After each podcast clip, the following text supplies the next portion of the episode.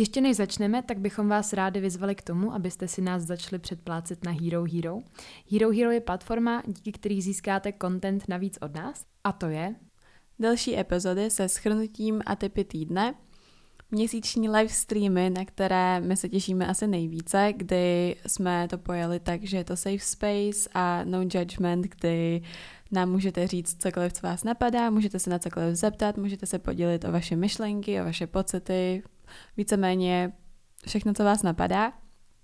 Navíc ještě k tomuhle všemu epizody vychází každý pátek a ne pondělí a samozřejmě tam bude i random náhodný content, co nás napadá, jako videa ala Natálky depilace, nebo fotky a mini vlogy z našich dnů, z našich týdnů, z našich měsíců. Moc děkujeme všem, co si nás už předplácíte. Vážíme si toho a díky vám se můžeme podcastu věnovat víc a víc a dává nám to ještě větší motivaci než doposud. Ahoj, my vás vítáme u nové epizody našeho podcastu Nevíme. Dnešní epizoda bude dlouho očekávaná a velmi žádaná. Ano. A to je epizoda o antikoncepci. Přesně tak. Já si myslím, že se nemusíme ničím zdržovat. A rovnou začneme teda s edukační stránkou věci. Já bych ještě z začátku jenom poznamenala, že nejsme žádní odborníci samozřejmě, aby nás nikdo nebral do slova a no prostě za to slovo, co říkáme. A samozřejmě jsme si našli zdroje jako relevantní a snažíme se to předat co nejvíc, jako chceme to předat nejvíc objektivně, fakticky, ale pokud až padnou nějaké naše názory, tak to neberte jako nějaký dogma nebo ultimátní pravdu. A pak, když tady budeme povídat o formě antikoncepce, co říkáme my, tak samozřejmě to je jenom naše zkušenost a na konci můžete čekat rozhovor s mojí ségrou, která má s antikoncepcí negativní zkušenost a tam je to zase jenom čistě její názor a její zkušenost, takže jenom takový jako disclaimer na začátek. Mm-hmm. Teď už se můžeme přesunout k edukační části věci. Yes.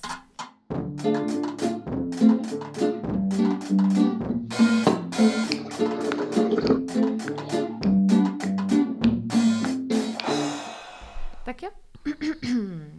Máme několik druhů antikoncepce. Jako první tady zmíním přirozenou. Nebo víš co? Co je antikoncepce? Antikoncepce tedy je...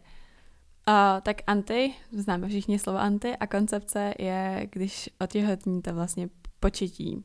Takže antikoncepce jsou všechny možné metody a způsoby toho, jak nepočít dítě. Mm-hmm. Takhle bych dala svoji vlastní definici. Dobrý. Tak jo, tak už k těm jednotlivým druhům. Jako první tady zmíním přirozenou antikoncepci, která teda nevyžaduje žádný pomůcky ani nic takového. A je to například přerušovaná soulož nebo počítání si plodných a neplodných dnů.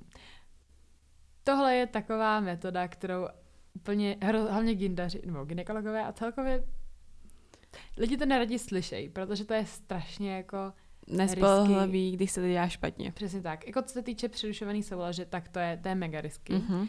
Protože i když teda se kluk do vás, jako do ženy, i když neejakuluje, tak furt existuje věc, který se říká preejakulát. Mm-hmm. Nebo taky slzy štěstí, se tomu říká. Okay. Čili to, že jako může si vlastně ustříknout předtím. To znamená, že... Není to 100% jistota, neřekla bych ani, nevím, nějaký vysoký procento 90+, takže... No jasně. U přerušované soulože se uvádí spolehlivost zhruba jen 81 až 96%, což je poměrně málo na to, když nechcete otěhotnět. To jo, je to velký risk, pořád, no. Že jako 1 až 2 z 10 vašich sexů můžou být jako prostě, chápeš. Asi jenom teda kromě toho, že kluk může být ten preejakulát, který je prostě svině v tomhletom, tak taky se může stát, že kluk prostě to nestihne. Jo. Nestihne to vydat včas a jakýkoliv ustříknutí je docela nebezpečný, no. Takže úplně nedoporučujeme. Jako 100% ne. Jako... Ani jedna z nás to nepraktikujeme a nedoporučujeme. Mm-hmm. Co se týče metody plodných a neplodných dnů, tak o tom potom mluvíme s mojí ségrou, přesně tak. Čili to vás jako necháme napnutý, ale jenom chceme říct už jako teď dopředu, že tam je hodně důležitý. Je samozřejmě možný to praktikovat, ale je s tím strašný práce a zodpovědnosti a taky to asi není úplně pro každýho. Jo. Není to, jako pokud se o to nechcete moc starat, tak...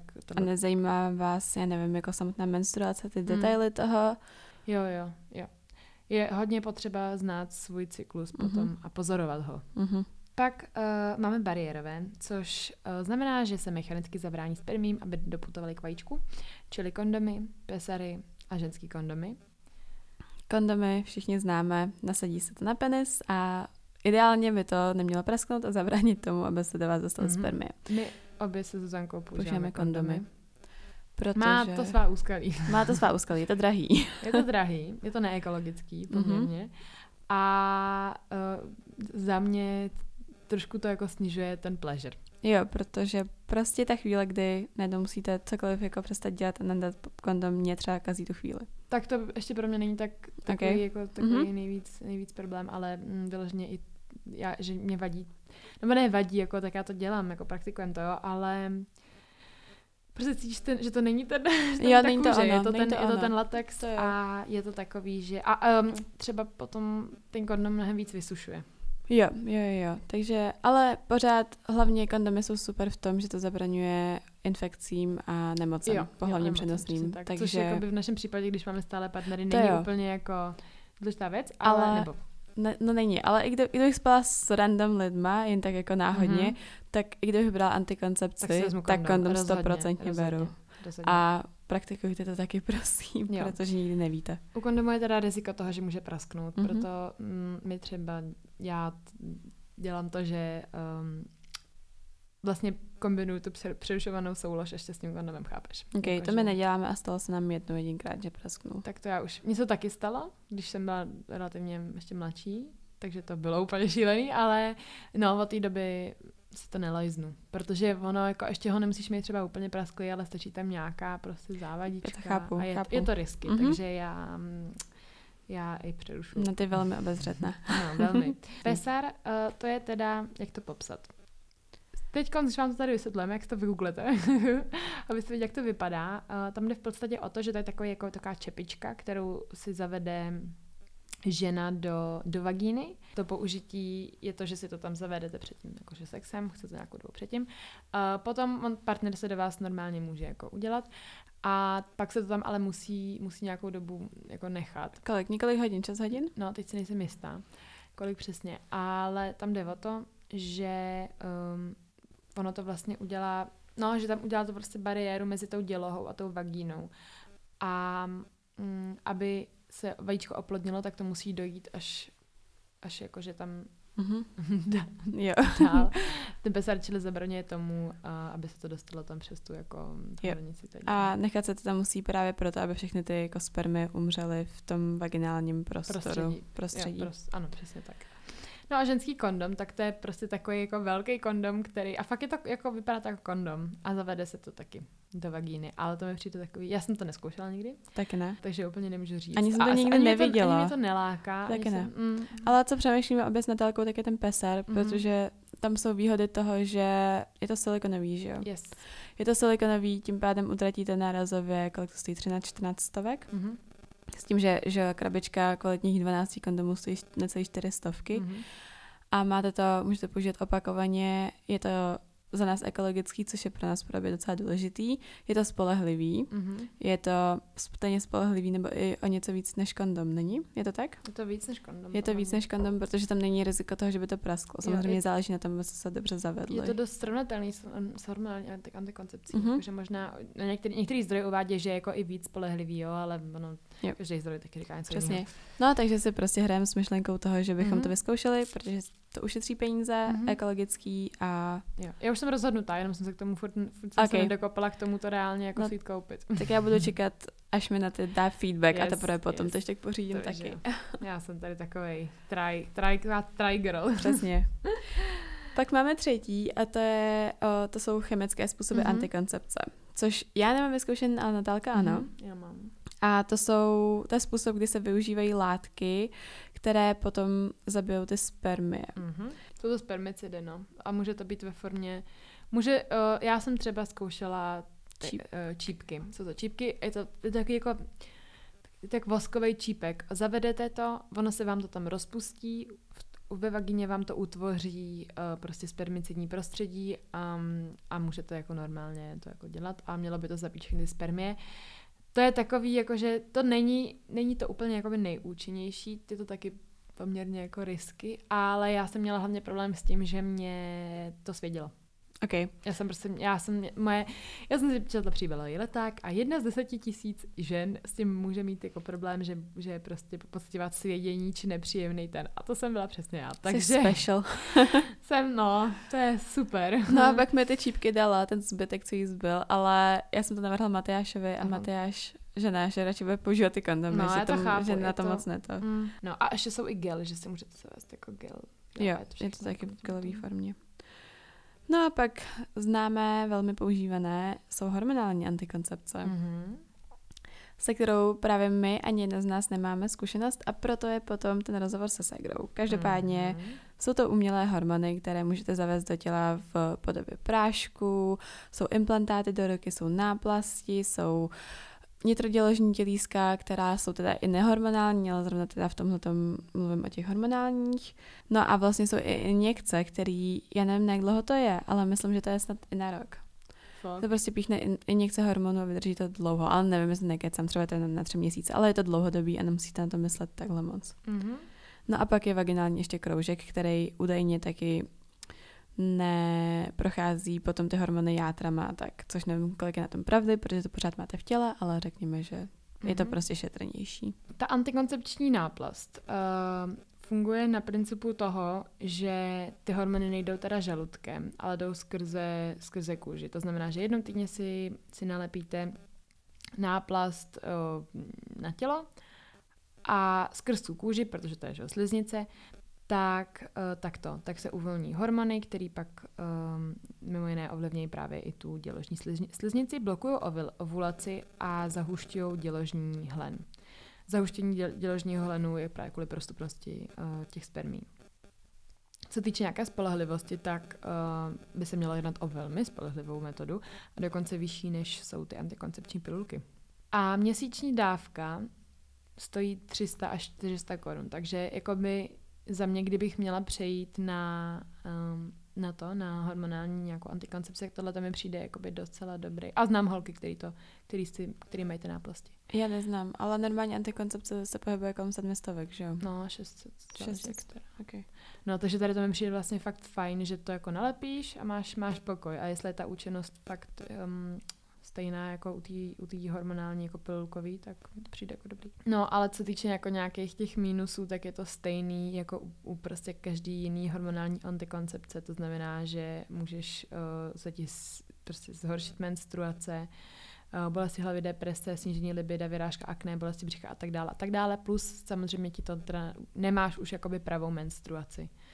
Tím, že jakmile ve chvíli, kdy ty nějak jsi hormonálně jako ovlivňovaná, máš nějaký ty umělý hormony v těle, tak už nedochází u tebe k pravýmu cyklu, k pravý menstruaci. Už nemáš jakoby přirozenou. Přesně, je to umělý. A přesně tak.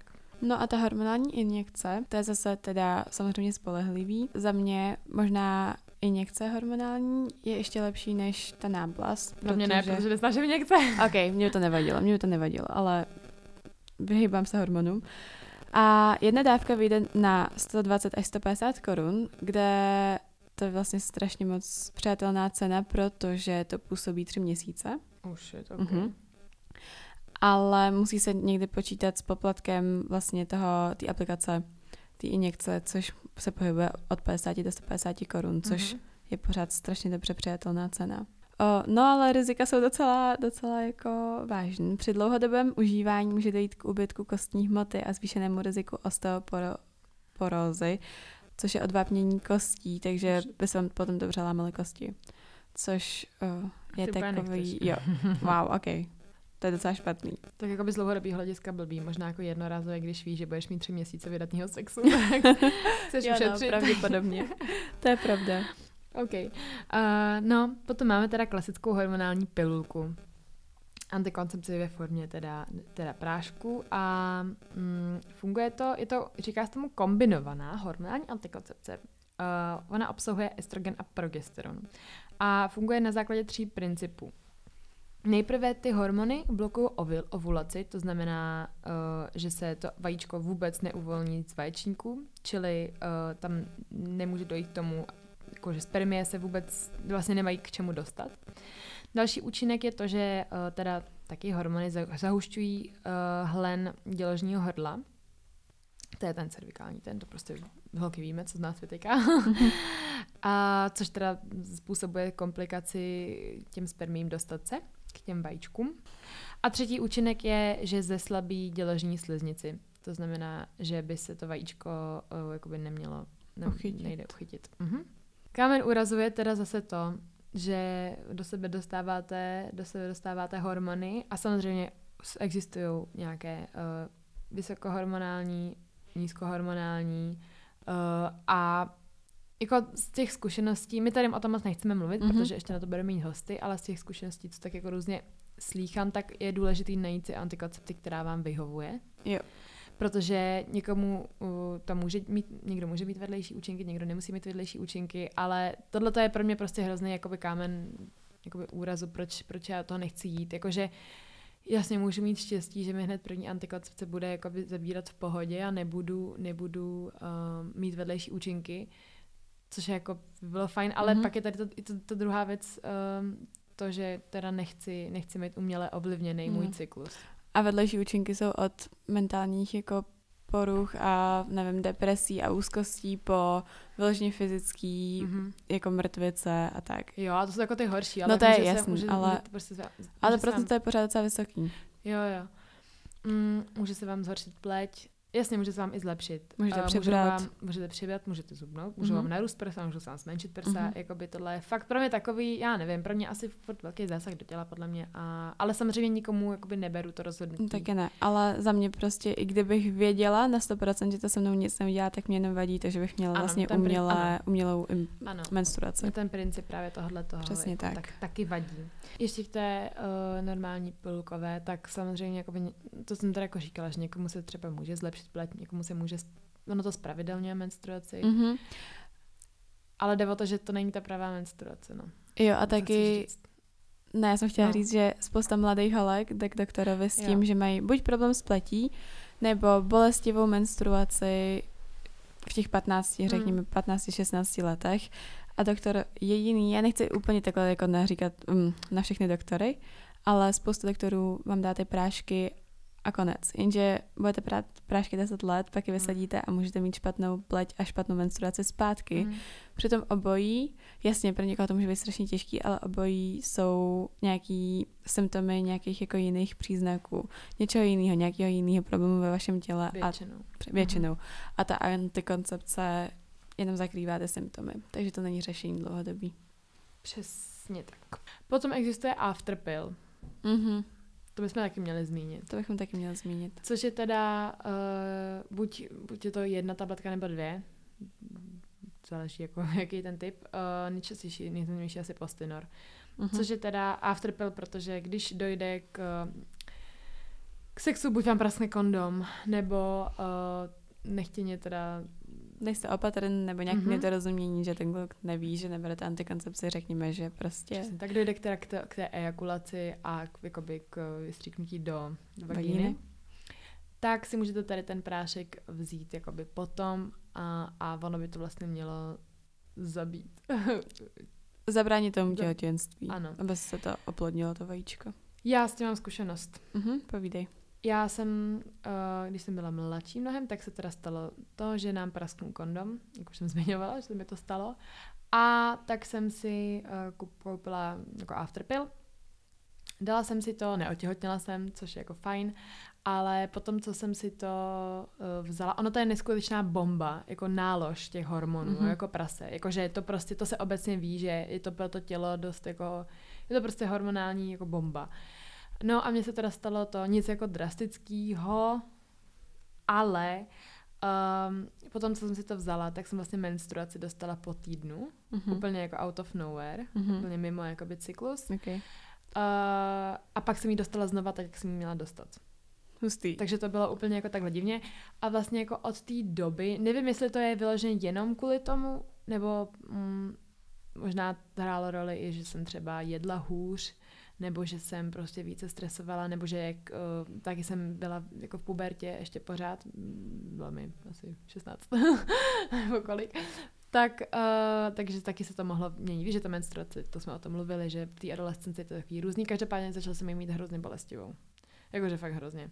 A to mi vlastně trvalo až do nějakých těch 18, kdy jsem jí měla docela dost, ani ne jako silnou, ale jakože silný krvácení, ale měla jsem jí hrozně bolestivou. Ségra, vím, že jsem, já nevím, kolikrát měla aftermorning pill, třeba 2krát v životě. Vždycky říkáš, že potom na 2 dny jako ležíš v posteli a brečí je v totální depresi. Prostě jo, na ségrou jako, antikoncepce fakt působí hodně na její jako mentální zdraví, což potom taky zase uslyšíte. Yes. Jenom bych chtěla říct, že fakt, já třeba znám holky, jedna moje byla spolužačka, tak prostě dělala to, že jako ona jako neměla přítela, ale tak občas s někým jako vyspala a vždycky to právě dělala tímhletím způsobem, že jako se vyspala, no on se do ní jako udělal a ona se vždycky vzala jako afterpill. To je strašný, to je hrozný. O můj bože. Yes. A tam mám pocit, že je taky trošku ovlivněn tím, jak needukovan jsme v tomhle ohledu.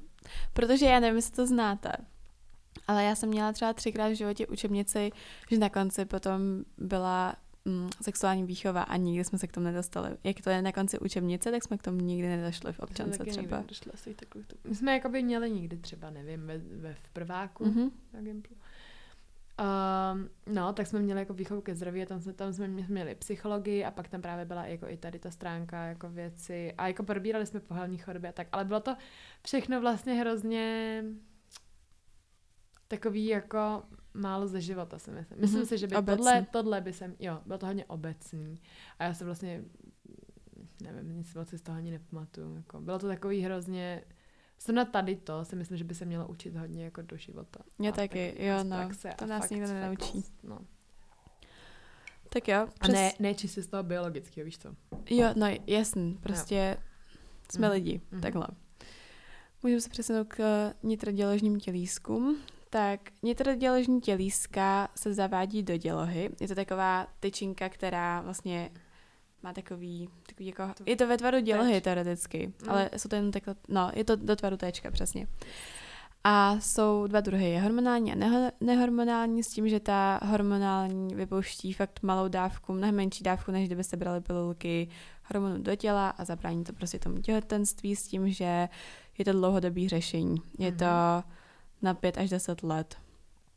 A tam jsou rizika toho u té hormonální, že vám to vlastně prostě nebude vyhovovat, pořád jsou to hormony a to zavádění je nepříjemný. Plus v České republice tím, že my nemáme antikoncepci hrazenou pojišťovnou, tak je to i drahý, ale zároveň dlouhodobě to vyjde pořád levnějc. Ono to, kolik stojí nitroděložní tělísko, kolem 5000. A pak je to nehormonální, což ještě, je dělám... No. Můžu jenom k tomu hormonálnímu tělísku, jak funguje teda? Jo, můžeš. Jde teda o to, že opět to zvyšuje konzistenci hlenů v té děloze a v děložním hrdle, čili to znemožňuje pohyb těm spermím skrze to děložní hrdlo a jo, ty hormony vytvářejí tady tenhle, že to jako zhušťuje ten hlen. Plus ještě je to taky... tělem vnímaný jako cizorodý těleso, což může být kamen úrazu. A on se kolem něj vytváří bílé krvinky, které dokážou zabít ty zbývající spermie, kterým by se náhodou podařilo do té dělohy proniknout. Mm-hmm. No a pak je to nehormonální nitroděložní tělísko, který právě funguje na tomhle principu. Ono je měděný a ta měď vám vlastně zabraňuje těm spermím, takhle, jednoduše, zkráceně. A právě tam je zase kámen úrazu toho, že to je teda cizí těleso v těle a může to dělat neplechu i v jiných různých aspektech, než jen v tomhle. Jo. Ale je to přesně na základě těch bílých krvinek. Yes. Plus vzácné kovy, ze kterých je tělísko vyrobeno, jsou navíc pro ty spermie toxické. A v tomhle případě, že nejvíc tam měď. Jo, přesně tak. Výhody a nevýhody. Myslím si, že dost řekne tvoje ségra. Ale zase musíte prostě potom ségru brát tak, že někomu to vyhovuje, že jo? Právě, takže to tady to nejdřív to ještě trošku řekneme jako objektivně. Tak výhody, nemusíte myslet na pilulky. A má to vysokou spolehlivost. Jo, a je to fakt dlouhodobý. Má to na 3 až 5 let, je takový to jakoby nejšetrnější. Potom nevím, asi nějaký, jako takhle, že to, když jste ještě mladý, tak většinou, jako, já bych se nenechala dát tějsko na 10 let, chápeš, protože budu chtít mít děti, takže těch 3 až 5 let je vlastně ideální a vy se nemusíte tu dobu starat o nic z toho. Ale tějsko si můžete kdykoliv nechat vyndat. Jo, a to je druhá věc, že si můžete nechat vyndat. To není, že se zavazujete na to, že 5 let nebo 10 let nebudete mít děti. Jo, to. No, ale nevýhody. Je tady riziko mimoděložního těhotenství. Pak riziko opakovaných pánevních zánětů. Tím, že je to fakt cizí těleso v těle, tak na toto tělo může špatně reagovat. A je tam vysoká pravděpodobnost dlouhý menstruace a velkého krvácení. Což... U toho nehormonu. Což se říká, že po 6 měsících by se to mělo srovnat, ale ne, u každého to prostě platí. A zase já mám pocit, že 6 měsíců mít 1/3 měsíce menstruace a velký bolesti a tak, my za to prostě nestojíme. Ale tak nevíš, jak na to bude. Jo, přesně. Jako je to, jako pro každého to něco jiného. A je to prostě jednorázově dražší, ale zároveň dlouhodobě utratíte mnohem míň. Jo. No a poslední tu máme sterilizaci, což je chirurgický zákrok, kdy buď u ženy se podvážou vaječníky a u chlapů se chámovody. Takže vlastně u ženy to zabrání vypouštěním vajíček do dělohy a u mužů to zabrání spermiím, aby proniknuli vlastně do močové trubice a dostali se do vaginy, do ejakulátu. Mm-hmm. Čili když po vasektomii, tak máte vlastně ejakulát bez spermií. Ta vasektomie existuje jako už jako natrvalo, ale může se potom i zvrátit, jakože můžete potom normálně, že se to jakoby zase odváže a napojí. Jo, ale je tam riziko toho. Záleží na tom, jak dlouho tu vasektomii máte a tak. A je to rizikový, není to 100% zase to, že máte jistotu, že se to zvratí. Otázka té plodnosti potom. No, právě. Jakože, aby to tam nebylo. Každopádně ta vasektomie, to je prostě nehormonální. U těch vaječníků to prostě jednou podvážete vaječníky a čus bus. Jo, a je to 100%. Jo. Víceméně měl by. No, ale ta vasektomie teda, že aspoň jako není hormonální a teďkonc už ty zákroky jsou, už se to, teďkonc je to docela jako věc, která se jako rozšiřuje. Mm-hmm. A ani to není bolestivý, nebo jako můžete mít asi nějaký potom... No, je tam určitě nějaký riziko třeba. Toho, že vlastně to bude bolet, ale trvá to 10 až 20 minut dokonce, teďkonc už se to dělá a jako 24 hodin musíte být třeba trošku v klidu, ale pak už můžete normálně začít sexuálně žít, s tím, že prvních cca 25 ejakulací by mělo být ještě jako chráněných. Po dobu několika týdnů, 2 měsíců. 5 až 8 týdnů, no. Jo. Tak jo, my jsme zmínili asi už všechny druhy antikoncepce, které existují. Skoro. Podle mě jediný, co tak jsme neobjasnili vaginální kroužek. No, tak to se tam zavádíte sami. A jsou to hormony zase v menší míře a podle mě to dost spolehlivý. Ale zavádíte se sami, což je výhoda oproti třeba nitroděložnímu tělísku. No a je to na 3 týdny s tím, že během 4. týdne se odstraní, aby mohlo proběhnout menstruační období. Mm-hmm. Tak jo, tak teď už jsme řekli všechny druhy antikoncepce, doufáme.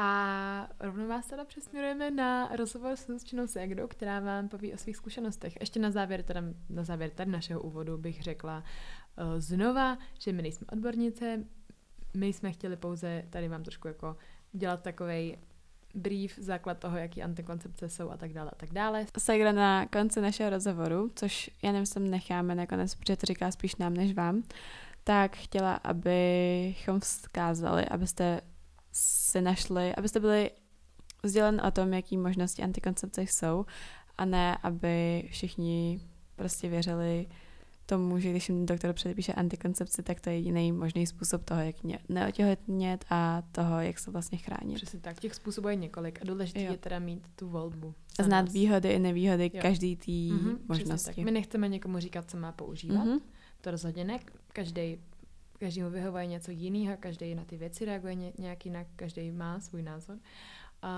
ale jenom nám přijde fajn udělat takovou osvětu o tom, nebo osvětu. Informovat vás o tom, jaký všechny možnosti jsou. Přesně tak. Mít to.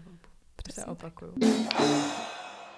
Takže dneska máme k dnešní epizodě takový dodatek a to je rozhovor, který bude snad, to vyjde se 3 různýma slečnama. A jedna z nich je moje starší ségra Chrissy, tak se nám můžeš představit. Aha, tak ahoj, já jsem Chrissy, co ještě byste chtěli slyšet teda? Můžeš říct, kolik ti je, blablabla, co děláš? A je mi 25, bydlím v Anglii a momentálně pracuji na univerzitě. Nebudu asi chodit úplně do detailů, co přesně dělám, protože je to těžký vysvětlit a v češtině to ani moc nedávám. A do dneška to nechápu. Takže tak, stačí vám to takhle? Stačí. No a proč jsme si tě pozvali, asi tužíš, to jako víš. Jak Zuzka říkala, tak budeme tady mít 3 různé slečny, které se nám vyjádří, které nám popíšou své zkušenosti s antikoncepcí. Vzhledem k tomu, že ani jedna z nás snad jsme ji nikdy nebrali. Přesně tak. Tak k tomu... O hormonální antikoncepci. Jo, o hormonální antikoncepci. Přesně tak. Tak jsme si řekli, že bylo fajn to vlastně slyšet z pohledu někoho, kdo s tím má jak pozitivní, tak negativní zkušenost, abychom to vzali ze všech úhlů, ze všech možných úhlů. A segrát na tu negativní zkušenost, co si budeme. To poznáte hned podle mě v prvních 2 minutách. No, tak já nevím, můžeš začít asi tím, v kolika letech jsi začala brát, proč jsi začala brát? Jakou asi? Jo, jakou, jak to probíhalo, blablabla. Jakou vám jako specifikoval, už si nepamatuju přesně, co to bylo. No, to asi ne, ale spíš jakoby, že ono se asi rozlišuje ty nízkohormonový, vysokohormonový. Jestli víš, co ti třeba. Nebo jak to probíhalo, jak jsi vlastně dostala. Jo. No, tak to vám můžu popsat, no. No, takže já jsem začala brát antikoncepci. Podle mě, když mi bylo 16 nebo 17, protože tenkrát jsem měla přítele, co bydlel v Belgii a když jsem to měla, tak jsem samozřejmě chtěla být chráněná. To je správné. Ano, přesně tak. No a neříkala jsem to tenkrát teda mamce, bylo to jako tajné, takže sorry mami. Každopádně jsem si zašla k doktorce a dala mi nějaký prášky. Podle mě to byly prášky, co se dávají jako všem, oni to podle mě nějak nerozlišujou, nějak moc to nehrotili, co přesně moje tělo by potřebovalo nebo tak. No a pak jsem začala brát antikoncepci. Každý den jsem si dala pilulku s tím, že samozřejmě se to musí brát v určitý čas, což jsem úplně tak nedodržovala, ale snažila jsem se, co jsem mohla. No a jako myslela jsem si, že všechno v pohodě, samozřejmě jsem byla ráda, že nemusím řešit kondomy nebo takovýhle věci. A s tím, že jsem vlastně asi ani tak moc nepotřebovala, protože jsem ji chtěla hlavně na to léto, co jsem měla za tím přítelem. No a pamatuju si, že mi začalo být jako hodně špatně, s tím, že jsem byla pořád jako smutná, pořád jsem brečela permanentně, několik hodin v kuse. Když jsem přišla domů ze školy, všechno mě rozbrečelo, vztahy celkově třeba s kamarádkama nebo tak, mě vždycky jako dostaly a všechno mě štvalo. A měla jsem několik různých zhroucení, já jsem třeba ležela na koberci a brečela jsem jejich blázen. A nejhorší na tom bylo, že já jsem vlastně vůbec nechápala, co se mi děje, že? Protože jsem přišla z úplně normálního stavu do stavu, který jsem jakoby nezažila a já si všechno v hlavě logicky odůvodňuji, jestli dává smysl, takže jsem nechápala, vzhledem k tomu, že nic v mém životě nebylo úplně špatně, proč se tak cítím. No a asi po... Muselo být několik měsíců, 3-4 měsíce, možná 5, teď fakt nevím. Mi jako nějak docvaklo, že to musí být ta antikoncepce, protože jsem samozřejmě předtím nic nebrala a začalo mi být špatně až od té doby, co jsem to začala brát. Tak mi to nějakým způsobem docvaklo. V tu chvíli jsem šla za mamkou, brečící a říkám, že mi není vůbec dobře a že jsem začala brát antikoncepci a že mi to nedělá dobře, že prostě je mi hrozně a tak, ona jakože je překvapená, že jsem brala antikoncepci, protože to samozřejmě nevěděla, ale asi šokovaná z toho, že jsem byla úplně v prčicích. Tak mi řekla, že to přestanu brát, s tím, že jsem to přestala brát a pak se to jako hodně rychle zlepšilo, byla jsem zase zpátky, byla jsem v pohodě. No a pak uplynulo, tak teď nejsem si úplně jistá, jestli uplynul nějaký čas a já jsem ji začala brát znova. S tím, že jsem šla k doktorce a řekla jsem jí, že předtím jsem měla tu určitou antikoncepci, kterou si teďka nepamatuju přesně to jméno, a že mi to nedělalo dobře a nabídla mi něco jiného. A upřímně, tenkrát si myslím, že jsem tolik nevnímala, jak to na mě působilo, protože jsem měla jakoby další problémy v životě, kdy byla jsem taková jako... A to bylo v kolika? Tohle to bylo... v 18, takže řekněme o rok a půl později možná, nebo tak. Takže maturitní ročník. Ještě jsem nebyla v Anglii. Ještě jsem nebyla v Anglii. A to jsem pořád byla s tím samým přítelem, že my jsme se pak stěhovali do Anglie spolu, takže určitě jsem brala antikoncepci a tenkrát se dělo mega moc věcí, takže fakt nevím, jestli už neříkala jsem si, že to je ta antikoncepce, spíš jsem si říkala, že to je prostě to, co se mi v životě dělo, ale byla jsem celkově jako docela v pohodě, takže si myslím, že ta druhá antikoncepce, co jsem měla, byla o dost lepší než ta první. Mm-hmm. Potom teda jsme se přestěhovali do Velké Británie, přitom jsme se rozešli, takže jsem to zase přestala brát, protože nevidím důvod, proč bych brala antikoncepci, když samozřejmě nemám sexuální život. A pak jsem si našla nového přítele, asi o rok a půl později, a začala jsem brát znova pilulky. Ale tam teda já se nespomínám úplně přesně. Si myslím, že mi nebylo nic zvláštního, protože celkově můj život se o dost změnil, takže já jsem v Anglii měla o dost víc stresu, chodila jsem pořád do práce, snažila jsem se studovat oboje full time a do toho jsem měla ten vztah na dálku, samo o sobě je dost těžký asi taky, tak jakž tak. Takže jsem ty prášky brala jenom chviličku, brala jsem je vlastně, když jsem jela za přítelem, to byla zase vztah na dálku, jela jsem za ním do New Yorku a brala jsem je vlastně jenom na ten jeden výlet. Už jenom Segra povýšila vztah na dálku z různých zemí na jiný kontinent. Tak je v tom takový ten thrill, víš co? Jasně. A každopádně jsem to brala teda, začala jsem je brát jenom na ten jeden výlet a on teda, když pak mě přijel přítel navštívit, tak jsem je zase přestala brát, ale to nebyl žádný specifický důvod, to bylo spíš, že vlastně tím, že jsem měla vztah na dálku, tak mi nepřišlo mi, že jsem měla důvod brát ty prášky během těch 4 měsíců, co jsme se neviděli, jestli to dává smysl. Mm-hmm.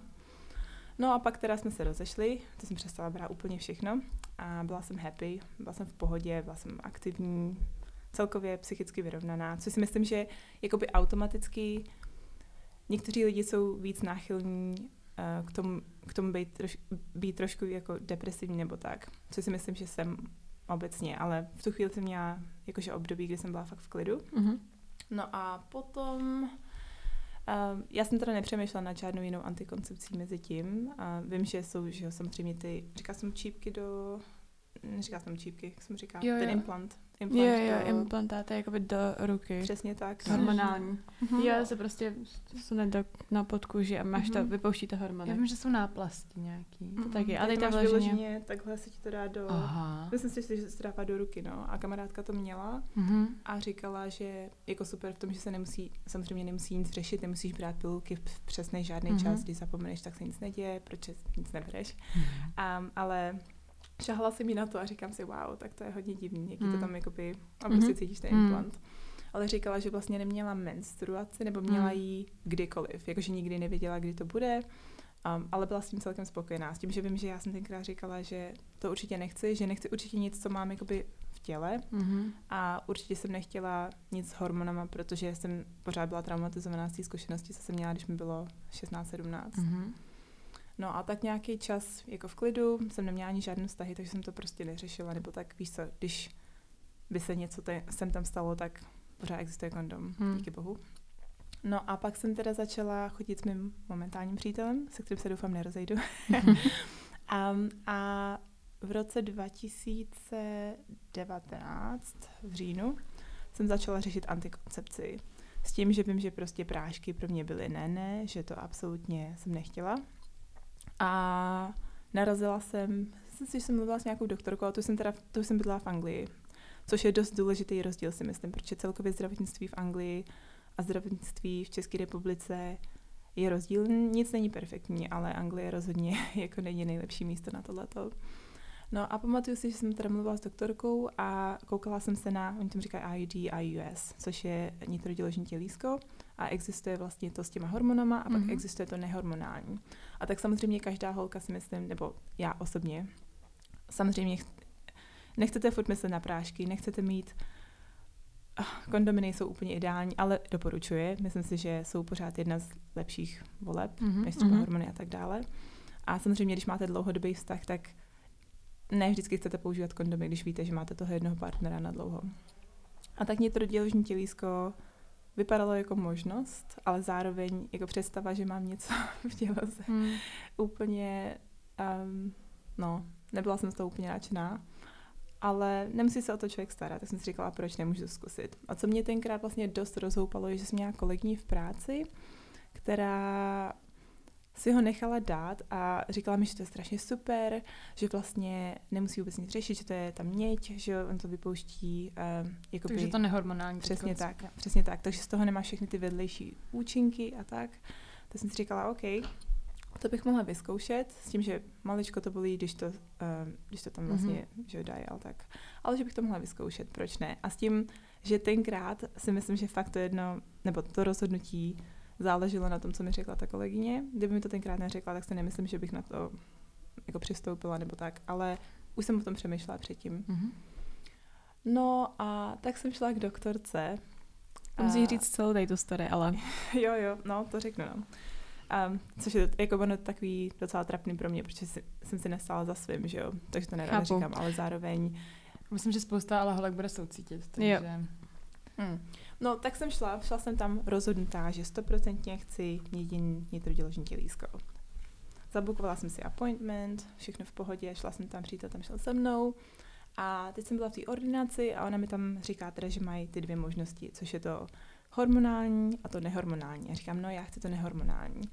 A v tu chvíli vlastně ta doktorka začala vysvětlovat, jaký je mezi nimi rozdíl, s tím, že naznačovala, že to hormonální je o dost lepší, protože samozřejmě tam jsou kratší menstruace, nejsou tam ty bolesti během menstruace. Promiň, že ti do toho skáču, ale mě přijde hrozně vtipný. Já jsem, když jsem byla u svý gendařky a taky právě jsme řešili hormonální, nehormonální tělísko, tak taky jednu z věcí, kterou vyzdvihovala u toho hormonálního, bylo jako, že no, máte jako hrozně málo menstruace a já úplně, hej, ale to je přesně ten point, který jako já nechci, aby se ovlivnil ta moje menstruace a přijde mi vlastně vtipný, že to tam považovali za nějaký benefity, což pro mě jako by naopak právě byl ten mínus toho, že mi to nějakým způsobem ovlivní. No, protože spousta holek je jako, wow, beru prášky a nemusím mít vlastně vůbec nikdy menstruace a jsem z toho nadšený, kdežto to je prostě něco hrozně přirozeného, s čím bychom měli pracovat jako no. Společně a ne proti, že jo? No jasně, ale tak holky to takhle neberou, že jo? Protože menstruace pro hodně lidí je prostě na obtíž a i celkově, jakým stylem se o tom lidi učí nebo spíš neučí během svého mládí a tak dále, tak samozřejmě, když ti někdo nabídne, že nemusíš mít skoro žádnou menstruaci, tak potom hnedka skočíš, nebo hodně holek potom hnedka skočí. Jo. I tenkrát mě to přišlo jako dost dobrá nabídka. A to jsem měla jako menstruaci v pohodě, protože jsem nebyla na práškách, měla jsem jí pravidelnou, neměla jsem nějaký velký krvácení nebo tak. Je tohle moc informací? Že vůbec.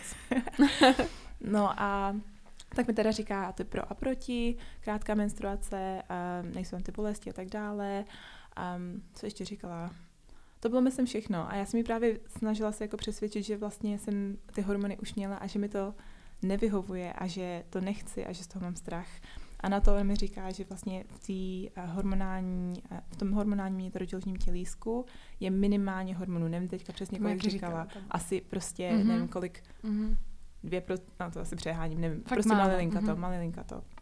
A že by to nemělo žádné vedlejší účinky. Tak si říkám, OK, ale že chci pořád to měděn. No nevím, každopádně nevím, jak se to stalo. Odešla jsem z té ordinace s tím hormonálním tělískem v sobě. Můžu ještě jenom dodat i hormonální tělísko zaplacen jako zdravotním. Je to zdarma, tam je všechna antikoncepce zdarma. Takže a třeba kondomy, to jako stejně musíš koupit, ne? Ne, no kondomy, když si dojdeš k doktorce, tak by ti měla dát zdarma. Jednou mi dala balík kondomů. Hustý. Který mi prošli, že jsem je nepoužila, ale dala mi je. OK. To příště k nám. Jo. Každopádně samozřejmě, jako myslím si, co je důležité podotknout, je, že i když jsem neviděla, jak jsem odešla s tím hormonálním tělískem, tak jsem odešla a brečela jsem, protože jsem byla naštvaná, protože jsem odešla s tím hormonálním tělískem. V podstatě ta ženská mi nedala na výběr. I když jsem jí říkala, že chci to měděn, tak mě prostě donutila si vzít to jiný, to hormonální. Tady jsem brečela, za prvý to bolelo, let's be honest. A jako dá se to přežít nebo tak, ale je to fakt taková jiná bolest, kterou jste nikdy necítili, no. Představte si, že vám třeba někdo řeže cervix nebo tak. Prostě taková řezavá bolest. Shit, okay. Co jako tetování? Tetování bylo docela v pohodě. Ne, počkej, ale to nemůžeš říct. No záleží na prahu bolesti samozřejmě. Jo, velmi nízký tady vedle mě. S tím, že ještě bych chtěla teda zdůraznit, že si myslím, že ženy by měly mít nárok na znecitlivění té oblasti, že by to mělo být normálně jakoby na výběr, což tam samozřejmě nebylo, protože všechno, co udělají extra, jsou extra peníze pro NHS, což je vlastně to národní zdravotnictví ve Velké Británii. Takže mi tam zašťourali a říká mi, bolí to? A já říkám, no, jako, není to úplně příjemný. A ona říká, no, v pohodě, tak to nebude potřebovat to znecitlivění. A jenom, aha, takže totální stres. Ale jo, přežila jsem to, šla jsem domů. Uplynul asi týden a půl. A já jsem měla totální schýzu z toho, že prostě mám v sobě ty hormony a zase mi nebylo vůbec dobře. Což, když jsem jim volala o tom, tak mi řekli, že není možné, aby mi takhle rychle nebylo dobře, že vlastně ty hormony pořádně ještě ani jakoby se v tom těle nějak neroznese nebo tak. A že to prostě není možné. A já říkám, že znám ten pocit, že jsem ho měla, že znám svoje tělo. Já se prostě znám, víš co, znáš takový to, když se necítíš dobře a když něco není OK. A oni teda, že to musím aspoň vydržet aspoň 3 měsíce, myslím si, že řekli 3 měsíce, aby se to usadilo, aby se to urovnalo. A já jí říkám, sorry, ale v tu chvíli, kdy jsem stávala, tak jsem nálada absolutně pryč. Spíš i takový ty myšlenky, co máte, když, nechci říkat úplně, když se třeba sebevraždí nebo tak, ale když máte pocit, že nic nemá smysl, nemůžete se vyhrabat z postele, nemůžete jít do práce, nemůžete dělat vůbec nic. A tak jsem se zabukovala další appointment. Došla jsem tam a řekla jsem, že to chci prostě vyndat s tím, že jsem tam šla jako, že tentokrát mě nikdo nepřesvědčí, ať si to nechám. Samozřejmě se mě snažili přesvědčit, ať si to nechám aspoň ještě 3 měsíce, že to urovná, že to není možné a já říkám, že mě to absolutně nezajímá, že to chci vyndat. S tím, že bylo docela zajímavé, jakým stylem ta doktorka nebo všichni kolem, jak se pak jakoby chovali, že nikdo nevzal, neřekla bych, že úplně respektovali moje rozhodnutí, že byli jako takový nepříjemný, potom co jsem jim řekla, že to chci vyndat. Zároveň mi taky řekla, že každý to nitrodiložní tělísko stojí cca, když to převedu, 3 000 korun a že jsem vlastně v podstatě utratila 3 000 korun toho zdravotního systému, což je úplně zbytečný a tak dále. Jako, to na mě fakt nezapůsobí. A kdyby řekla aspoň 30 000, ale 3 000 prostě pro nezájem. NHS.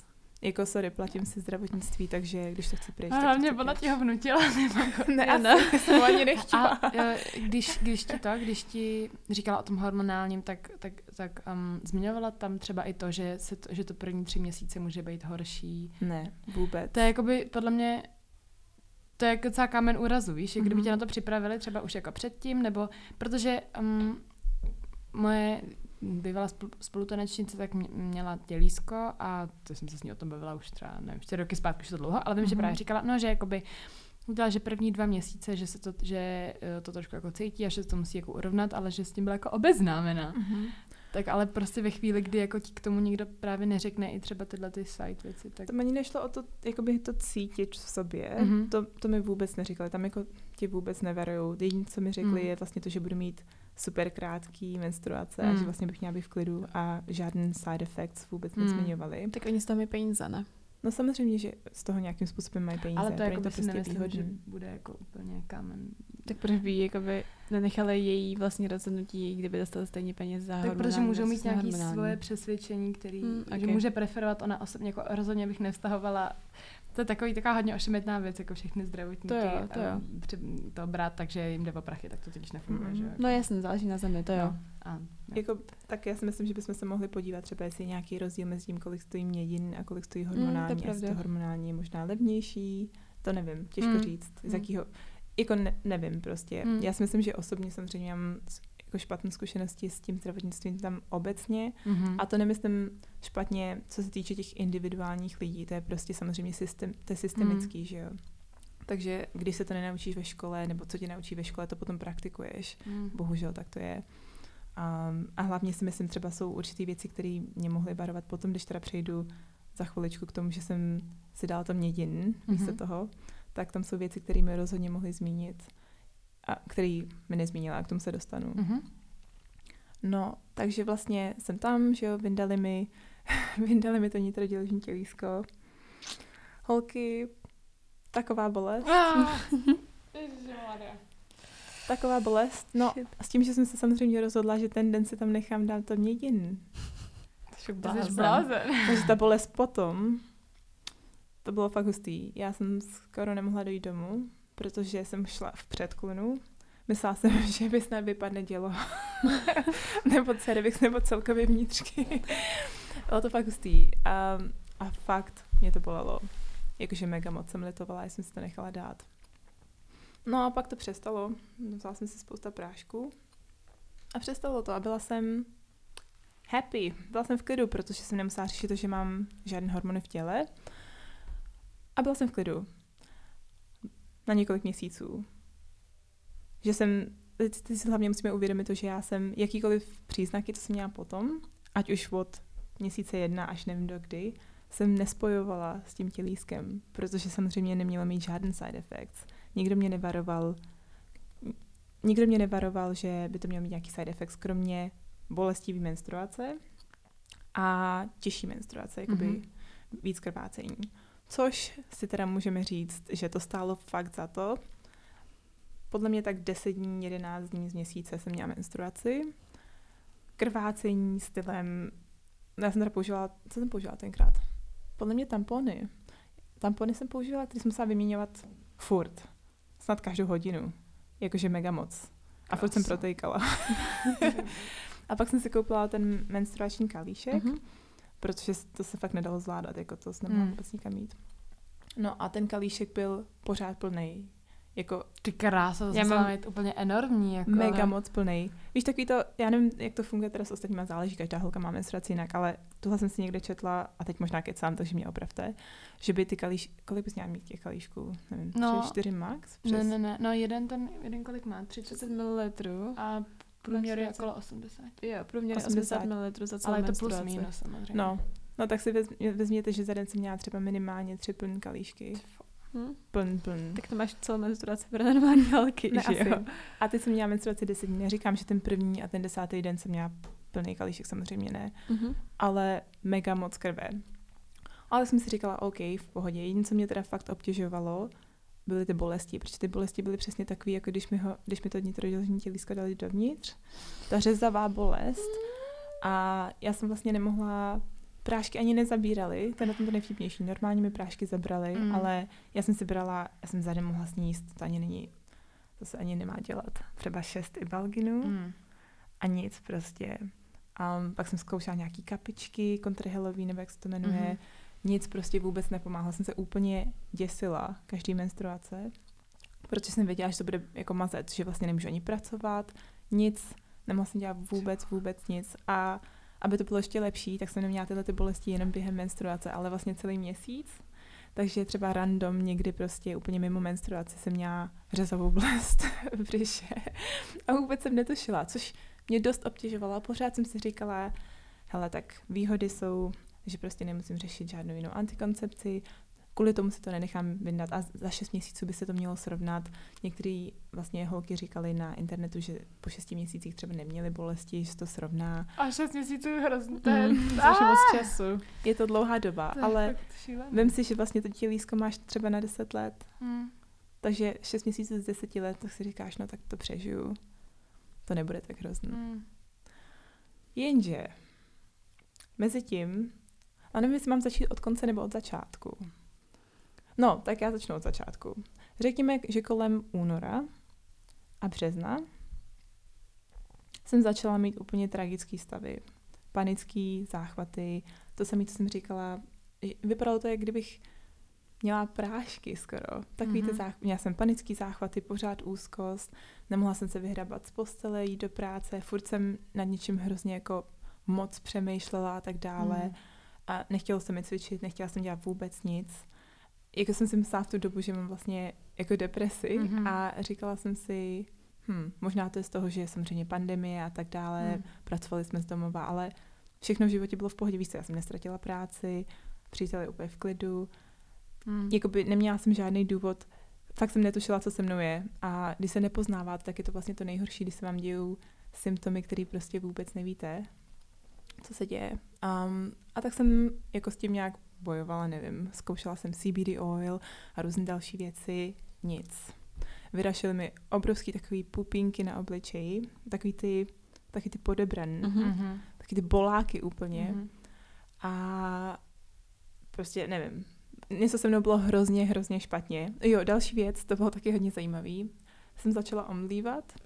Já když jsem vstala, kdykoliv přes den, tak jsem vstala a motala se mi hlava, ale takovým stylem, že se vám úplně rozostří před očima a vlastně nevidíte vůbec žádný objekty.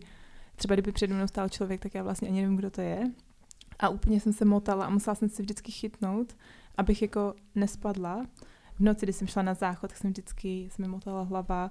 My jsme tam měli schodiště, takže já jsem měla vždycky ještě panickou hrůzu z toho, že spadnu z těch schodů, že jsem fakt nikdy nevěděla, jak to vyrovnat. A zkoušela jsem stávat pomalu, to taky nepomohlo. A vždycky jsem tak jako stála a takhle jsem se tam motala, třeba, nevím, 10 vteřin, a pak se to uklidnilo. A pak jsem mohla jít dál. A kde tebe spadla ta skříň, nebo něco z toho skříň? Jo, cože? No jednou jsem jako ležela na zemi nějak a vstala jsem. A to bylo fakt vtipný. A šla jsem z jednoho pokoje do druhého, protože jsem chtěla říct něco příteli. A otevřela jsem dveře a v tu chvíli se mi motala hlava, ale motala se mi jako úplně na jiném levelu, že já jsem vlastně vůbec netušila. Já jsem si nebyla ani vědomá jakoby okolí, nic prostě. No a sekla jsem sebou na zem a praštila jsem se do hlavy o skříň, protože jsem to prostě vůbec nevyrovnala. A říkala jsem si, tu chvíli já jsem se tomu smála, že jsem si říkala, wow, poprvé v životě jsem fakt omdlela, skvělý pocit. Na druhou stranu jsem se o sebe docela dost bála, protože to fakt není normální, jako se mi v životě předtím nestávalo a teď to bylo každý den. No, ale tak jsem si říkala, nevím, jak jsem to nehrotila, protože doktorům stejně nevěřím. Ve zdravotnictví vím, že by mi tam nic nenašli, protože by mi řekli, že jsem v pohodě, typický. Už se mi to stalo jako v minulosti, kdy jsem tam šla kvůli jiným věcem, tak jsem to nehrotila, říkám, že to se nějak srovná. V srpnu se to pořád nesrovnalo, to už je kolik, skoro rok, co jsem měla to nitrodělní tělisko, ale jak říkám, já jsem se s tím nespojovala. V srpnu jsem byla v takovém stavu, že jsem zavolala svýmu GPmu, svýmu obvoďákovi a říkám mu, že si myslím, že mám depresi, že mi prostě není dobře, že to prostě vůbec nezvládám.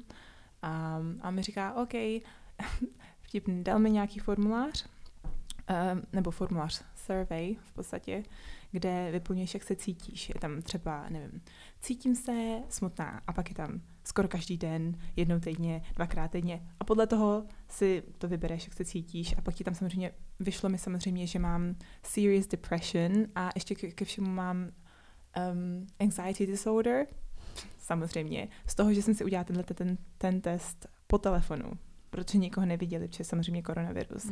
Takže všechny appointments po telefonu a řekl mi, chcete brát prášky, anebo vám můžu doporučit nějakou terapii, kde mimochodem musíte čekat 4 měsíce, než se dostanete z waiting listu.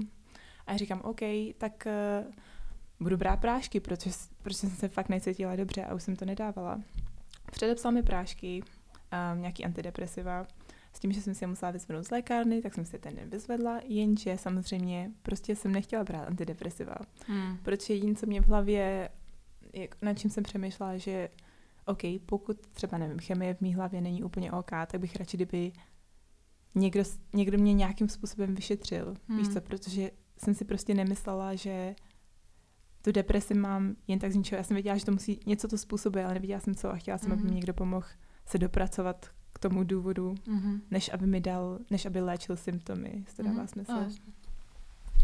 No, tak jsem ty prášky nezačala brát. Pořád je mám ve skřínce, ale nezačala jsem je brát. No a tak jsem pořád bojovala s tím vším, že pořád samozřejmě pupínky na obličeji obrovský, díky bohu jsme byli doma, protože nevím, kam bych jako jinam chodila, bolestivá menstruace, dlouhá menstruace a cítila jsem se hrozně. To už bylo po jak dlouhý době? Jak dlouho tohle trvalo? Tak tohle už bylo rok, co jsem měla to tělísko. Takže pořád, to jsme v říjnu 2020. Už rok. A to jako nepřeháním, ale ten rok byl fakt hrozný a nebylo to kvůli pandemii. Fakt hrozný, když jsem si myslela, že nevím, že to nedám. To prostě nedám. A pak jsme přijeli na Vánoce. A to si pamatuješ, jaká jsem byla. Já jsem se na tebe pořád stěžovala. Protože já jsem, když už jsme někde byli, já a Segra, na nějakých, já nevím, rodinných akcích, kdykoliv, kde mě to sralo, tak já jsem to dala najevo a Segra, já vždycky říkám, že je to hrozný people pleaser a chová se tak, jak se má chovat na veřejnosti. Takže řekněme, že někde nechtěla být, řekla mi, že tam nechce být, ale já jsem dala najevo, že tam nechce být. Všem prostě, mi to je úplně jedno, žádný filtr, nic. Takže, no a Segra vždycky jenom jako, nevím, jsme na návštěvě, kde já nechci být, takže já jsem hrozný bruč, on úplně všechny ignoruju a Segra, no a já nevím, co vaše vnoučata prostě. A teď přijela v tom prosinci s přítelem a jak máme malou Segru, tak mě vždycky malá Segra zlepší náladu a tam, chápete, když prostě brečíte blá, nejhorší možný stavy na světě, tak když k vám přijde Ellen a chce se s váma hrát, tak já mám pocit, že vám to prostě musí aspoň trošku zlepšit náladu, nebo tak. A teď ona byla nepříjemná na mě, byla nepříjemná na jejího přítele, s Ellen se nechtěla hrát a byla nepříjemná na taťku, což už je fakt extrém, protože ona prostě, když už takhle, jako jo, když jsme byli doma a bydleli jsme normálně doma a byli jsme v pubertě, tak to je tak něco jiného, ale když je Segra u nás prostě třeba týden, 2 týdny, tak dělá všechno, co teďka chce, nebo prostě taková teďka na procházku a Segra, jo, tak můžem a tak. A to, jak se chovala, to byla jak parchant. Naprosto to byla horší, než já jsem kde byla, podle mě. To jsi brečela 24/7, byla si fakt nepříjemná, vůbec se s náma nemluvila, chovala se, někam jsme šli a seděla si, a šla se za náma prostě třeba 2 kilometry. Ježiš. Koukala si do země. A mě to úplně líto teďko. No, jako, ty Vánoce byly hustý, no. To je ono. Takže to prostě, to bylo vidět, že s tebou něco fakt špatně, protože... To byl extrém, to bylo fakt 1000krát horší, než já v jakýkoliv náladě. Aha. Ale mě totiž nikdy nezajímá, jak se... Řekněme, že mě se prostě někdo v nějaký situaci nelíbí a jako je pro mě jednoduchý z té situace odejít s celém, můžeme prosím jít domů a někdo tam prostě nechce mít další 3 hodiny, takže jim dám najevo, že se mi tam nelíbí a to prostě vždycky byla ten člověk, který, chápeš, mě úplně jedno, co se o mě ty lidi myslí, já chci domů. Nikdy až moc. Jo. A to jsi prostě... No, takže jsem věděla, že se kdo něco špatně, ale ty jsi k tomu došla, že jo, ty Vánoce. No, až ty Vánoce, protože samozřejmě já jsem si říkala, OK, celý ten rok byli jsme zavřeni doma, v pohodě, možná mám depresi z toho. Až přijdu domů, tak vždycky se mi tak jako zlepší nálada, že jsem malá ségra, rodina. Tak jsem říkala, jo, budu v pohodě, jenže jsem nebyla v pohodě a my jsme si prodali takový byt kde to bylo? V Nuslích, hnedka u toho mostu. Skvělý. Airbnbčko. Mhm. Byli jsme tam asi, nevím, 3-4 dny a to jsem vlastně měla totální zhroucení, kdy jsem si jako uvědomila, že musím prostě najít příčinu toho, co mi je, protože já jsem vlastně asi v kuse 1,5 dne jsem vlastně brečela, čiže já jsem tenkrát dostala práci, kterou jsem nechtěla, to jedno. A strávila jsem mega času brečením a pak jsem... Ale především, no to je ono, že? Já vím. Já jsem seděla v kuchyni. A brečela jsem na zemi úplně. Já jsem myslela, že mě budou muset někam podvíst. Tam jsem byla já, jako by tvůj přítel, byla tam Ellen, byla tam taťková žena, byla tam taťka, a takže brečíš už jako by i před taťkou. Fakt co říct. I lost it. No, bylo hodně špatno. A to jsem se jako vědomila, že teda asi buď teda začnu brát prášky, nebo to musím nějakým způsobem vyřešit, protože se mnou něco není hodně v pořádku. No a pak jsem si začala číst, nevím, zase mě to nějakým způsobem asi docvaklo, ale začala jsem si číst o tom nitrodiložním tělísku. Protože mi samozřejmě řekli, že tam nemají být žádné vedlejší účinky, ale já jsem si říkala, co když je to teda tohle, protože já si to jinak nedokážu vysvětlit. Časově by to odpovídalo, že jsem si to vlastně nechala dát v tom prosinci a už od ledna se všechno začalo sunout jako... A ta menstruace se ti srovnala? Nebo ne, to bylo pořád to samé. Samá bolest, pořád to samé. Mm-hmm. A... Tak jsem začala googlovat, samozřejmě Google nejlepší přítel, a našla jsem nějakou stránku vyloženě, kde prostě spousta holek mělo ty samý příznaky jako já. A já jsem to tam četla, pamatuji si to, já jsem tam četla. Jsme seděli u mamky jako v Milovicích, to jsme tenkrát bydleli, prostě seděla na gauči a ty jsi tam četla prostě všem. Nikoho to nezajímalo, ale mě to já mega zajímalo, říct, protože mě to mega zajímalo, to je, protože víš, s čím je to srovnatelné, s takovou tou... jakoby nemocí, kdy tvoje tělo bojuje třeba proti implantátům prsním, že jo? Jo, a nikdo ti to ale neví, takže těm holkám je prostě extrémně špatně a nedojde jim to až prostě třeba po, nevím, 6 letech, co se cítí jak největší shit, nemůžou fungovat nic, tak se zjistí, že prostě jenom jejich tělo bojuje proti implantátům, jakmile se vyndají, jsou prostě během pár dnů v pohodě, že jo? No. A to je hrozný, takže mě to zajímalo a věřila jsem ti, že jo? Já jsem tam četla každý ten komentář jsem jim tam četla, protože v tu chvíli já jsem se viděla v tolika těch různých holkách A já jsem tam stále nad tím i brečela, protože mi to úplně jako vyhrnulo slzy. Říkala jsem vyhrnulo slzy? Hrnulo. Ježišmarja, sorry. Vrklo? Já nevím. Měla jsem slzy v očích z toho. Jo. No, protože tam prostě byly příběholek, co 10 let dělali, já nevím co. A tam prostě ženský popisovali, že 10 let měli to nitrodiložní tělísko, že se jim rozpadlo manželství, že jsou na práškách. Jako to jsem mohla být já a v tu chvíli, když jsem si to četla, tak jsem si říkala díky bohu, že jsem na tohle narazila a díky bohu, že mě tohle napadlo, protože 1 rok mýho života OK, když jsem na to přišla a dokážu teďka změnit, tak v pohodě, ale 10 let, třeba můj přítel, a on se tohle teda neposlechne, protože nemluví česky, ale já jsem tak to strašně... přeložím pro tebe. Díky. Jsem tak strašně vděčná, že jakoby tam pro mě celou dobu byl, co jsem měla všechny tady ty stavy, protože někdo jiný by si klidně mohl říct, ta holka je totálně vyšinutá, čus. Jakože fakt. On je skvělej, ale jako jo, prostě. Vždycky byl supportive. Když jsem mu řekla teďka, nebo když jsem mu v tom prosinci řekla, sorry, já si to prostě musím nechat vyndat. Já už to, možná to není tohle, ale já to musím zkusit, jestli je to tohle, protože si myslím, že něco prostě se mnou není v pořádku. A on říká, že v pohodě, že samozřejmě najdeme nějaký jako jiný způsob, že můžeme používat kondomy a tak dále. On je v tomhletom strašně v pohodě. A to bych taky chtěla říct, že jako holky, když váš přítel nechce používat kondomy, proč mu to není příjemný, tak se zamyslete, s kým jste, než do sebe začnete cpát tyhle ty prášky a tak dále, protože prostě sex má být oboustranně. Přesně tak, přesně tak. A taky existuje vasektomie, by the way, kdyby náhodou. Což kluci nejsou úplně tak že by do toho šli. Takže tak jenom suvka. Každopádně jsem teda si říkala, OK, vyzkouším to, vyndám to. Zaplatila jsem si, to jsme byli tady v Praze, že já tady nemám pojištění, zaplatila jsem si nějak jakoby privátní zákrok, že mi to vyndali a hned v tu chvíli se mě spadnul takový kámen. Jsem si říkala, jo, tohle prostě bude v pohodě. A samozřejmě, co se nestalo, přestala jsem omdlívat. Proč? Protože už nestrácím tolik krve. Samozřejmě jsem neměla moc železa a tak dále, takže jsem pořád omdlívala. Menstruace mám úplně v pohodě, mám ji zpátky asi, nevím, 4-5 dní. Jakože, nevím, 3 silný a 2 normální. Bolesti břicha. Bolí mě břicho 1 den a je to takový, že se to dá úplně v pohodě přežít.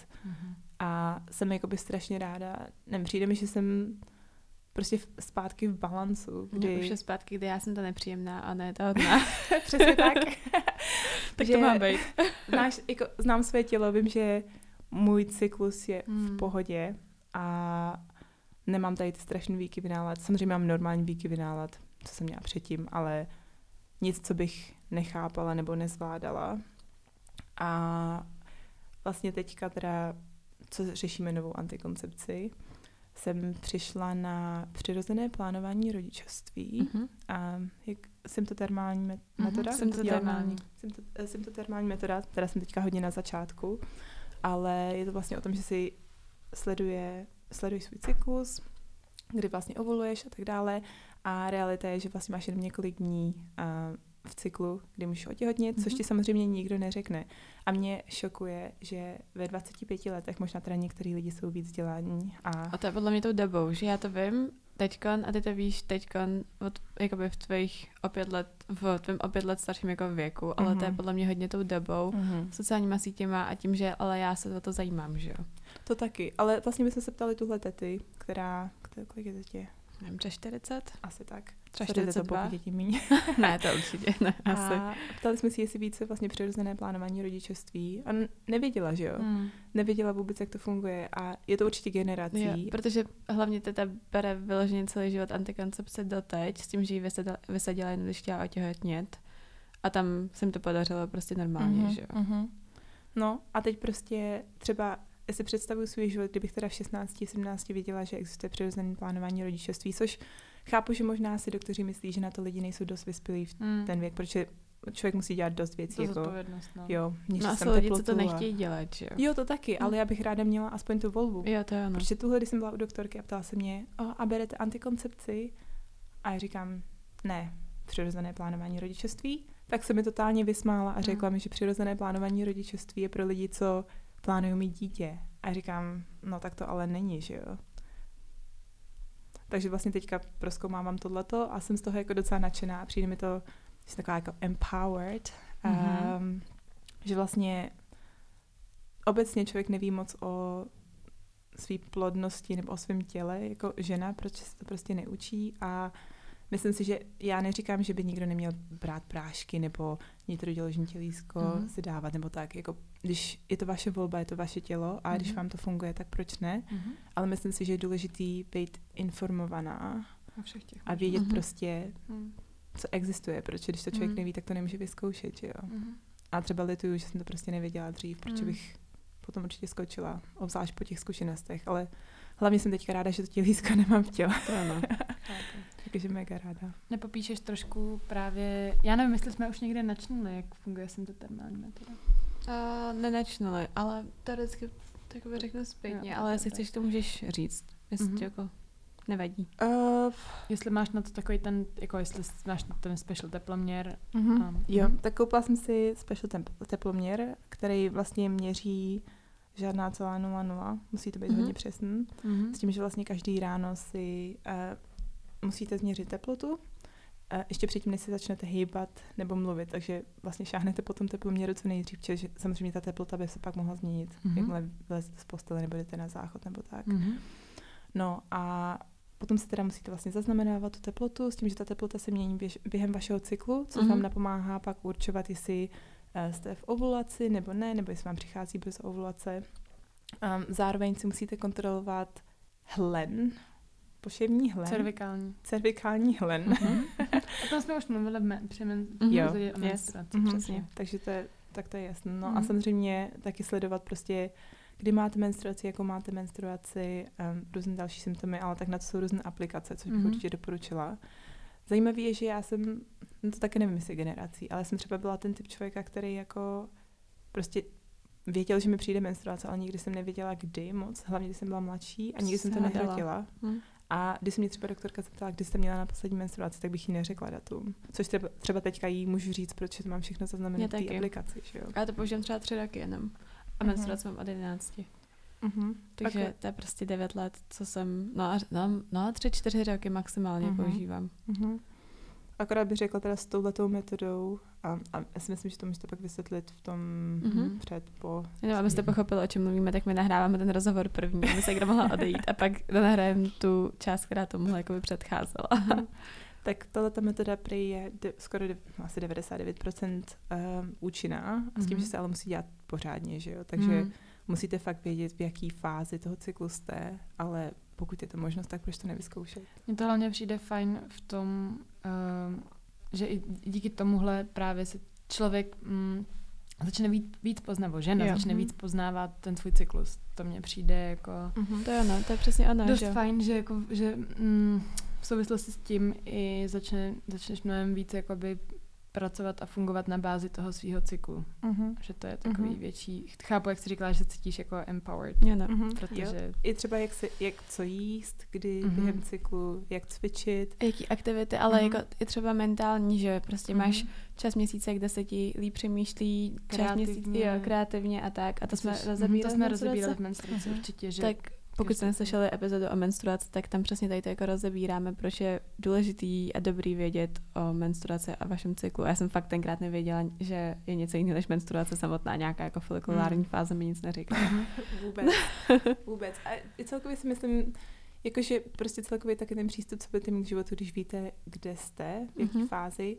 I třeba, nevím, já jsem se vždycky jako nutila do cvičení, protože jsem si říkala, jo, teďka tohle prostě musím odcvičit, ale když vím, v jaký fázi jsem, a že vlastně se tak necítím, tak třeba teďka nejdu prostě do té posilovny a dám si třeba procházku nebo tak. A poznat sama sebe je podle mě nejdůležitější. Jako já třeba ještě často tohle přerovnávám, že když mám prasný kondom náhodou a používáte jako kondomy jako antikoncepci a víte, že jste třeba už po ovulaci a nemůžete otěhotnět, tak se nemusíte nutně brát after morning pill, že jo, a ušetříte, což prostě spousta holek nebude vědět a nacpe na sebe takhle těžký hormony, i když to vlastně může být úplně zbytečný. Ale musíš to teda fakt počítat. No musíš to vědět, jo. Tak já třeba tak věděla, že když vím, že mám za den mít menstruaci a mám přesný cyklus, tak si nebudu brát after morning pill, kdyby mi prasknul kondom. Což přesně se mi stalo, že jo. No jenomže pak tady je riziko toho, že může ti ten, když máš třeba den před menstruací, tak oni ty spermie, když dostřiknou až úplně dovnitř, tak tam vydrží 9 dní. Takže tady je pak riziko toho, že ty třeba, nedej bože, budeš mít prostě ovulaci dřív, než to jo. v plánu. Jakože furt to hodně risky, no to, jo, to jo, že... to jo. Ale chápu, co chceš říct, každopádně. Jsem myslela, že to je méně než 9 dní, ale... A já ještě měla pocit, že to je jako validé 100 menstruací třeba. Nezapomín, že ovulaci můžeš mít různě, že jo? Právě, jo, to je no. To je pravda. Že to jako nemáš přesně do ní. Ale pokud máš přesnou menstruaci, tak a sleduj si ty symptomy. To jo, to poznám. Ale jako tímhle nechceme rozhodně nabádat mladé slečny, aby byly takový jako... Jo, to ne. To fakt jako... To je... Právě, že tohle podle mě chce mnohem větší zodpovědnost, než brát každý den pilulku. Rozhodně. Jo, no tak to 100%. Jako není to pro každýho. Je to práce. Není to takový to, že máš tělísko, nemusíš se o to starat, nebo si vezmeš pilulku, nemusíš se o to starat. Ale zároveň si myslím, hlavně pro ty lidi, co třeba chtějí, já nevím, žít zdravě nebo celkově sami sebe poznat a tak, jako svět se mění a jak říkám, je to hlavně o tom být informovaný. To je jakoby základ a potom si každý může vybrat, co chce. Přesně. Souhlasím. Já tež. Tak jo. Nějaký otázky na Instagramu máme? Předpokládám, že už na jinou metodu asi ne. Jak dlouho teda? Je to od toho prosince? Jo, od toho prosince bychom normálně používali kondomy nebo tak. Jo. A takže jsem to normální metodu používáš? Tak poslední měsíc se o tom teprve vzdělávám. OK, takže to. Takže nemůžeš říct, jestli to... Nemůžeš říct, jestli to účinné. Počkat, co je květen. Tak se jde ještě 5 měsíců. Zatím 5 měsíců neotěhodně, ale tak to asi funguje, takže to říct nemůžu. Ale každopádně jsem happy dát nějaký update, jako až budu vědět, jestli teda funguje nebo ne. Tak jo, můžeš tam potom nahrát třeba stories na Instagram. Jo, můžu. Chceš to, nechceš shoutout na Instagram? Meaning? Jakože sledujte moji segru na Chrissy Iratege Kávo. Sure, thank you. Ale budu se začít na nějakém kontentu. Teďka to by hlavně Ellen. Jo, no, hele, na mém Instagramu je to úspěšný, takže zkus Ellen. Můžete mi dát shoutout. Okay. Tak my moc děkujeme a měj se krásně a čekám, že ještě u jedné epizody minimálně. Děkuji za pozvání. Děkujeme.